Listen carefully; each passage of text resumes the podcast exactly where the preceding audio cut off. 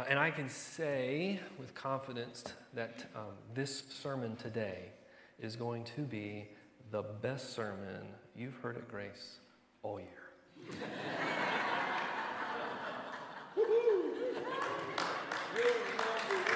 all right.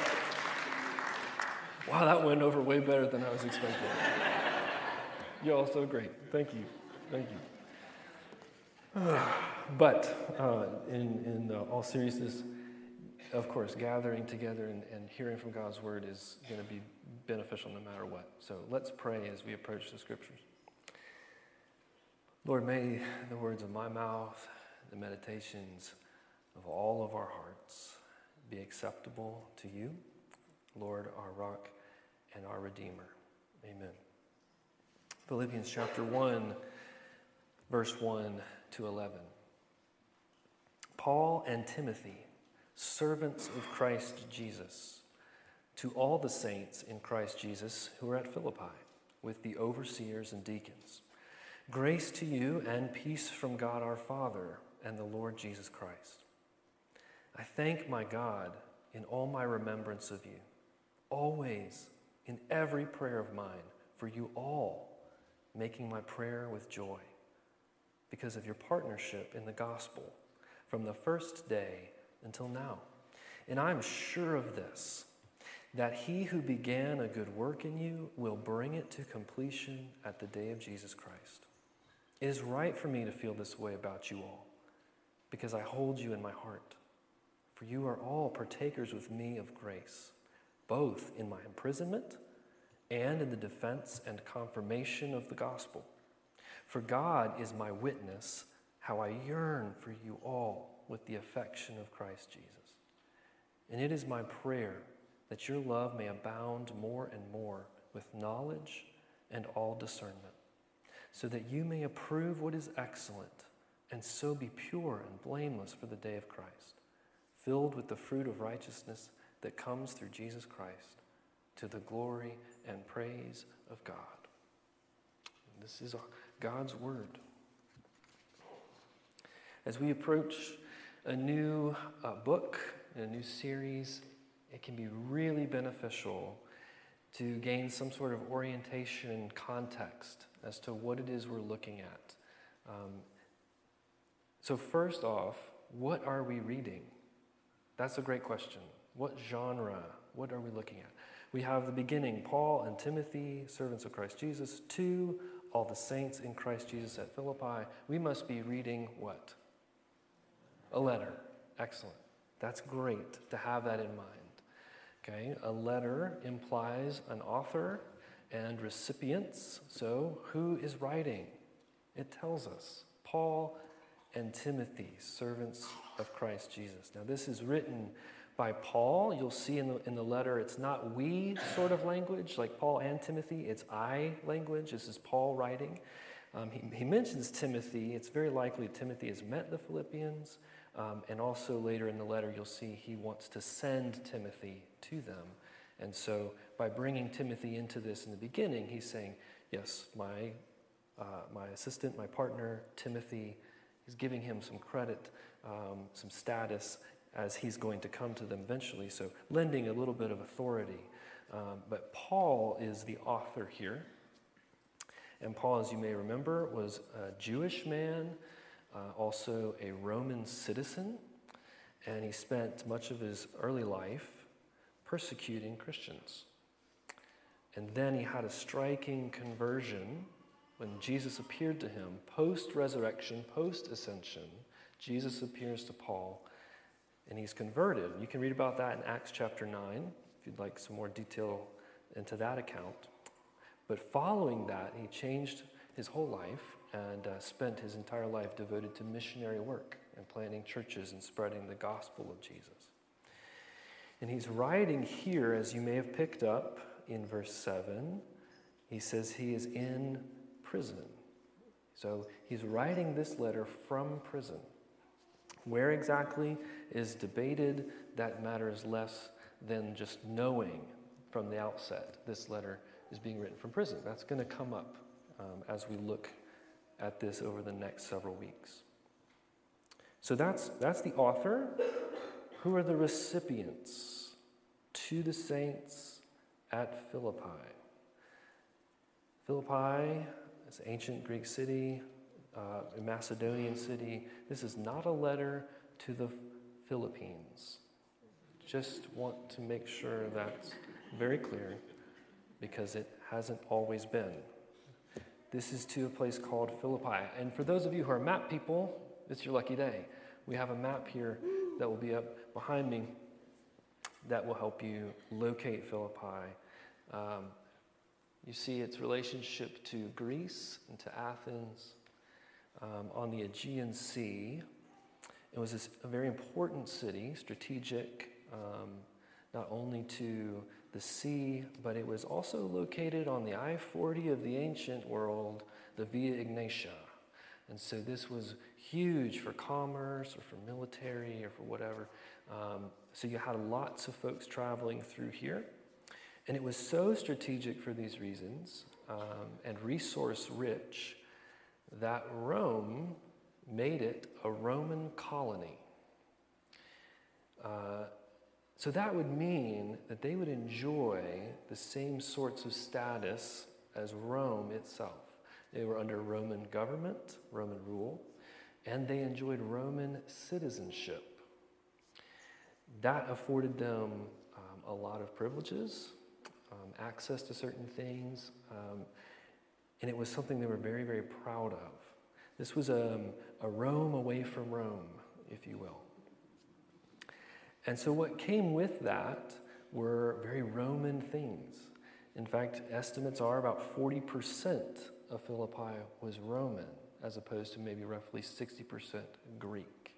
So, you have the kind of the Hellenistic culture, but laid over top of that is this Roman, thick Roman icing, if you will. Okay? So, we are talking architecture, dress, even language, Latin speaking folks. Um, as well as Greek speaking folks and others.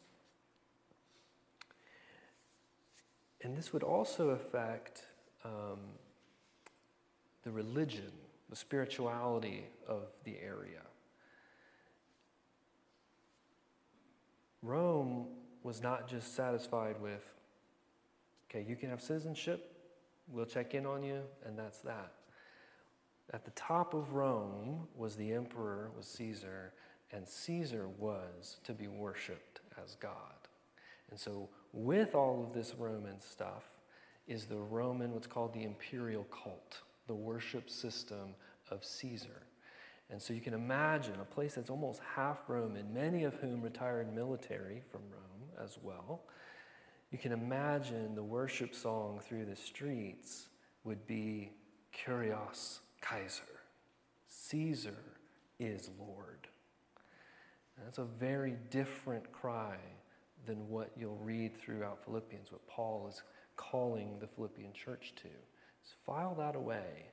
Um, that this kind of cultural uh, context is really significant. It gives you a little bit of nuance into the letter to understand Paul's writing to this particular people, what he might say to the Philippians um, that he didn't say to the Galatians or how he words certain things. It's helpful context for us. A small analogy I was sort of rolling around in my mind was like if you're walking through Winston-Salem and you've got the mall, you've got neighborhoods, and you have uh, you know streets and stores and restaurants, etc., suburban, southern town, and then you come to brick gates that say Philippi. Wake Forest University. You walk onto the campus, and now suddenly the architecture is a little bit grander. It's uniform. There are colors everywhere black and gold. You come to the arena and the pillars and the banners and all these people who are also wearing black and gold and statues of important people like some very strange looking man they call the demon deacon and they're wearing black and gold, and they all seem to know the same song. And there are people who are milling about, the loyal subjects, that have credentials on this little card that gives them access to food and to buildings and to people and to knowledge and education. Maybe it's a little bit silly, but when you're on the campus of Wake Forest or any other university, you know where you are. They're very clear about that. When you walk onto the soil of Philippi from an adjoining region of Macedonia, you know where you are, and more importantly, you know whose you are. You belong to Rome, and your allegiance and your commitment is to Caesar. Caesar is Lord. That is the place where Paul walked into. It's the people that he's writing to. So, welcome to Philippi. Get your glasses on, okay? So, you might expect in reading a letter, we know who's written, written it, who they're writing to. Now, you might have the question what is this going to be like? What's their relationship? Is this going to be like Galatians? Greetings, grace and peace. You fools! Who's deceived you? No. Uh, is this going to be like Romans? A theological masterpiece laying out justification and sanctification? What's it going to be like? How does Paul feel about these people? How do they feel about him? The first thing we read in the body of this letter I thank God every time I remember you, always in every prayer for all of you. I make it with joy because of your partnership in the gospel from the first day until now. So there's a clear partnership. Um, Paul is very fond of these people. One aspect of this partnership, again, context to help us, we're told um, in other parts of Scripture that when Paul was in Corinth preaching, he was there in large part because of support that comes from the brothers of Macedonia, is what it says. Very likely this is from Philippians who have sent funds so Paul can preach in Corinth. Later in this letter, he, ta- he talks about their support they've given financially uh, when he was in Thessalonica. And then again, as he is in prison. They have committed in some way to this man and his message. Um, but it's, it's even more than just, here, we'll give you a few dollars and we'll see you in the spring. Did you catch the intimacy of this relationship as we continued in the letter? Verse 7 It's right for me to feel this way about you all because I hold you in my heart. You're partakers with me of grace in my imprisonment, defense, and confirmation of the gospel. God is my witness. I yearn for all of you with the affection of Christ Jesus.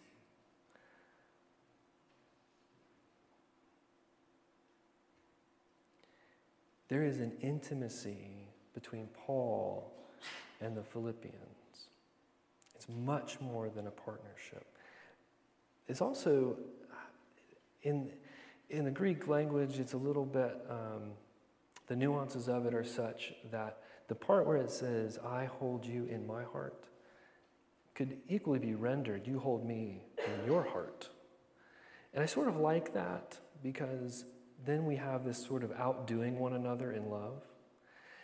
You hold me in your heart. How do I know that? Because you're partakers with me of grace, first of all. We're believers. Second of all, you're alongside of me in my imprisonment and defense and confirmation of the gospel. But then Paul says, You love me this much. I love you this much. God is my witness. I love you with the affection of Christ Jesus. Outdoing one another in love. And he swears an oath you know, God is my witness could be a casual thing we might hear in modern day American South, but this was a phrase which could end disputes. If there was a, an issue, as a debate as to what the answer was, it could be ended often with somebody taking a solemn oath. So this is make no mistake about it, no debate among you. I know I'm away from you. I know I'm in prison. You have questions about all of that. And I want to come and visit you. I yearn for you. Make no mistake.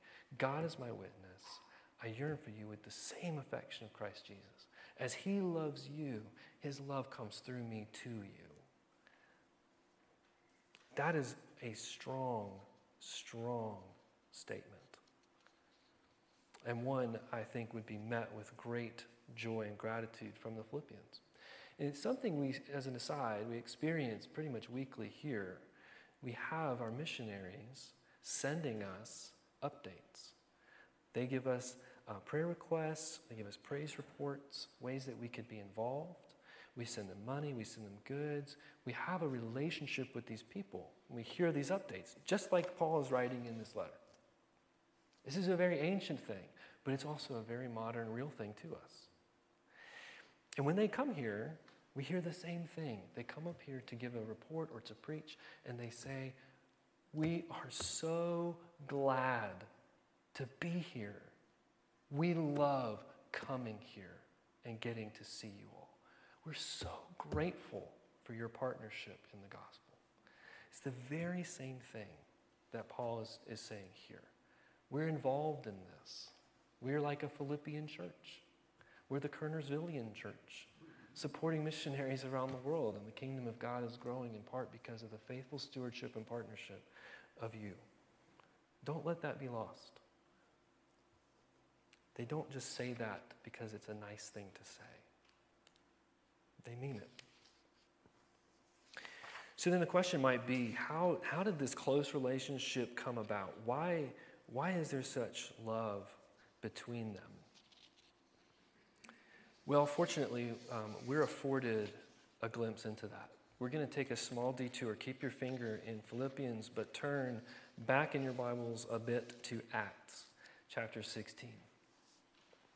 Acts follows just after the four Gospels in the New Testament chapter 16, Paul has um, been converted. He's been traveling. He gets a vision from God to go to Macedonia. And so, as you all know, when you get a vision from God, you do it. So he goes to Macedonia. In chapter 16, we're going to pick up in verse 11. It says this uh, Luke is writing this, by the way. So the, the we language is Luke, along with Paul and the other companions. Luke, the author of the Gospel of Luke, wrote Acts. He says this So, setting sail from Troas, we made a direct voyage to Samothrace, and the following day to Neapolis, and from there to Philippi, which is a leading city of the district of Macedonia and a Roman colony. We remained in this city some days, and on the Sabbath day we went outside the gate to the riverside, where we supposed there was a place of prayer. And we sat down and spoke to the women who had come there. Side note, there is no synagogue in Philippi. That's where Paul would start. Common ground there with those folks, a good place to begin, begin preaching and reasoning. He doesn't go there, he has to go outside of the city. There not being a synagogue, we could deduce from Jewish custom, there had to be 10 Jewish men in the city to establish a synagogue. So not only is there not a synagogue, there are fewer than 10 Jewish men. And it says we came and spoke to the women who had come there. There may not be a Jewish man in Philippi. We don't know. But this is, this is helpful context. This is a small group of folks who have come outside the city, outside, away from the cry of Caesar is Lord, to go and pray somewhere quiet. Verse 14 One who heard us was a woman named Lydia from the city of Thyatira, a seller of purple goods, who was a worshiper of God. The Lord opened her heart to pay attention to what was said by Paul. And after she was baptized, what between verses 14 and 15, what what celebration and joy must there have been? She's paying attention, and then boom, she's baptized. Her household as well, and she urged us, saying, If you've judged me to be faithful to the Lord, come to my house and stay. And she prevailed upon us. You know, the sort of invitation that just won't be declined. No, you're coming to my house. I'm going to feed you.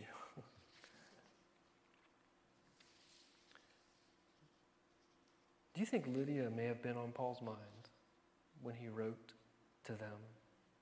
and prayed for them and gave thanks and joy.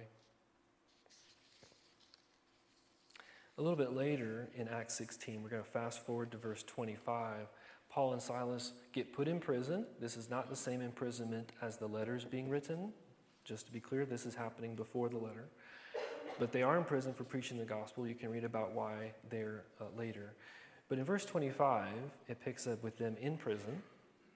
About midnight, Paul and Silas were praying and singing hymns to God, and the prisoners were listening to them.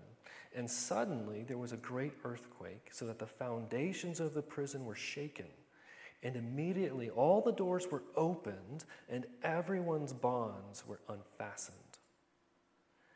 When the jailer woke and saw that the prison doors were open, he drew his sword and was about to kill himself, supposing the prisoners had escaped. He'd have been killed anyways, if that was the case. 28. But Paul cried with a loud voice, Don't, don't do it. Do not harm yourself. We are all here. Evidently, something that was said and prayed and sung in that prison compelled these prisoners to follow Paul and Silas's lead because they stayed.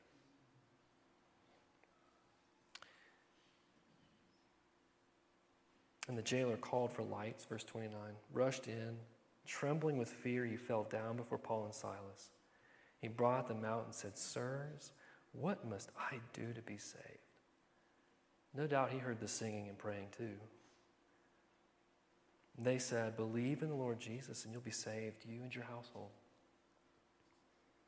And they spoke the word of the Lord to him and to all who were in his house. And he took them the same hour of the night and washed their wounds. He was baptized at once, he and all his family. Then he brought them up into his house and set food before them. And he rejoiced along with his entire household that he had believed in God. You think that jailer was on Paul's mind as he was writing from prison, remembering that imprisonment, remembering that time he and Silas were singing and praying, and all the chains fell off? And then they got invited to the jailer's house? These are two of what are probably many stories that the Philippians and Paul could tell. And you see the pattern? Believe in Christ, receive Him, and receive His community. They receive the message of this man, and they receive the man into their homes. And now they're committed to this mission of the gospel. This is transformative for these people. It's not Paul walking in saying, Jesus is Lord, not Caesar. Y'all get it right. Please. And off he goes. He goes down to the river, speaks face to face with these women, and has relationship with these people, and continues that relationship with them. And their common bond that we read about here, the intimacy of that, is because of their common commitment to Jesus. They've experienced the love of Christ in an irrevocable way, and now they're in it together. And that is also why we're here. We've experienced the mysterious and marvelous love of Christ, and we're in it together. And there's nothing that can substitute for our face to face relationships in community. And that community is so beautifully knit in intimate love if there is no substitute for the worship of Jesus. If the idols of the culture are pushed away for the clear and singular worship of Christ. That is the foundation upon which the community of brothers and sisters come together and love flows and overflows, which is what we're going to turn to next. So, you have this people in a culture which is clearly vying for their attention and affection every which way, politically polarized. The Christians are minority group. Their leader and founder is now in prison. His um, leaving prison is in question. Um, what do you do? We finally get correspondence from him. You know, I can imagine the desire of the Philippians could be one for flight. Let's just let's just let these Roman folks do what they got to do. Things aren't looking good for us and for Paul. Let's get back out to this to the river and let's just go pray on our own. Uh, conversely, they may have this fight instinct that says, we're going to rebel. We're not going to take no for an answer. We're going to fight against Rome. But Paul's exhortation to them in verses 9 to 11 is a third way. He says, His prayer is that their love may abound more and more. The way forward is in love. And Paul has experienced the love of the Philippians, as we've just talked about, in their hospitality. How are they to approach going forward in their city, in their neighborhoods, and in their work? Is through love. But uh, just a few words about love. It's not love that is um, abstract, unattached to anything. It says love with all knowledge and discernment. Because love without knowledge and discernment is really powerless. It's really not love. Right? To just march into the city and say, love is love, and then to exit, what does that do? I mean, frankly, it's like a, you know, it's like a humanitarian effort online and you hit your like button. Okay, that's love, but directed and do- doing what? It's faceless, it's amorphous. On the other side, knowledge and discernment without love is cold and often impersonal as well. You know, my you say you have a child running down the hallway in some dress shoes that face plants really hard on the floor and comes running to their father, holding their head, crying. This is a completely hypothetical scenario. that father could respond with only knowledge and discernment. We learned something today, didn't we? I told you. I knew. You didn't. Now you do. That's not very loving. Or you could respond with just love, you know, and just say, Oh, I'm so sorry. I love you. And walk away. That's not helpful either, right? There's a combination in which the knowledge and discernment provide the boundary lines within which love can abound freely and confidently and productively. To, to love implies something about the relationship and about the knowledge of good and bad. To love somebody does not mean willing their harm ahead of their good will. We can agree on that. Therefore, how do you know that? How do you discern that? You have to have knowledge of good and evil, knowledge of right from wrong, of healthy and unhealthy. And in Scripture, this, this phrase of knowledge and discernment most often is related mostly to knowledge of God, His will, His attributes, and His Word. That is the starting place for this love, to recognize the image bearer for who they are with dignity, and to recognize the will of God and the way of God that He has outlined for His people to follow. To have that in your mind is to be able to then love and shepherd people in that direction, which leads to, verse 10, the approving of what is excellent. Those things which are vital, which are the best. To, to uh, approve is to search out, to test the hypothesis, and to verify this is what is vital. This is what is excellent. Let's go that way to lead people in the most excellent way of Jesus. I sound like Bill and Ted, sorry. the most excellent way of Christ. Um, can we edit that later? so, that is, that is what is, is being driven at with verse 10, the second half, being pure and blameless for the day of Christ. Purity is a sincerity, a singularity of focus and devotion. It's not my allegiance to Subaru or Ford. It's not my allegiance to Wake Forest or Belmont University, go Bruins. It's to a king and a kingdom. That's the purity. And blameless. This word blameless is basically don't trip people on their way to Jesus.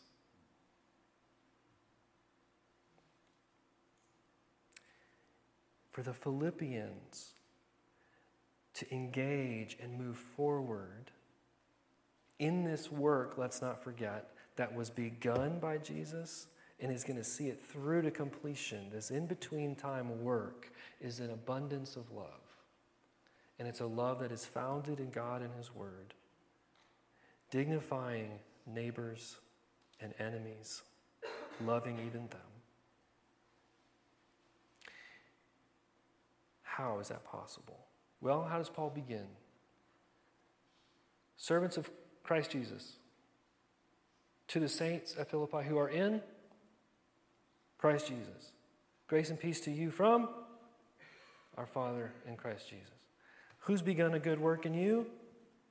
Christ Jesus. All of this is through the fruit of righteousness that comes through verse 11 Jesus Christ. Beginning, middle, end. All of this is because of the commitment of Jesus to you. Paul and the Philippians are committed to each other because they've committed to Christ and his message and his mission. And that commitment was not because they woke up on New Year's Day and said, I'm going to start a diet. I'm committed. It's because they apprehended the love of Christ that he is committed to them, that he will do it, that he has done it, he is with them. He says to them, I will never leave nor forsake you. I am for you, I'm not against you. There will be thriving and flourishing and fruit of righteousness that I will bring out in you. The seed I've planted in you is going to grow beside beautiful still waters and be fed to be oaks of righteousness, bearing this fruit in your neighborhoods, in your jobs, in your city. I don't care if it says Caesar is Lord all over the place. I am Lord. You know that. I'm committed to you. I'm committed to my kingdom. And you can go forward. In some ways, it feels, it could feel, we're not reading about Philippi, we're reading about Kernersville. There are cultural liturgies all around us vying for our affection and our allegiance and our commitment. But I promise you, they are not committed to you. They are committed to their bottom line. Jesus Christ is committed to his children is committed to his kingdom. And so, yes, this is a Paul. Uh, this is a letter from Paul to the Philippians. An ancient letter. We need to look at that and study that, understand that message, and apply to us. It is also God breathed scripture, which is from the Lord to us. And so it just would leave you perhaps, if you need to, the reminder of this invitation to Jesus and his love and his promise to you, perhaps we can hear the words of Philippians through Christ's voice. He might say, I am sure of this. What I began in you, I will bring to completion. It's right for me to feel this way because you are in me and I am in you, partaker with me of grace. I swear myself as my witness how I yearn for you with all of my affection. Come to me and be filled with the abundance of my love. Amen.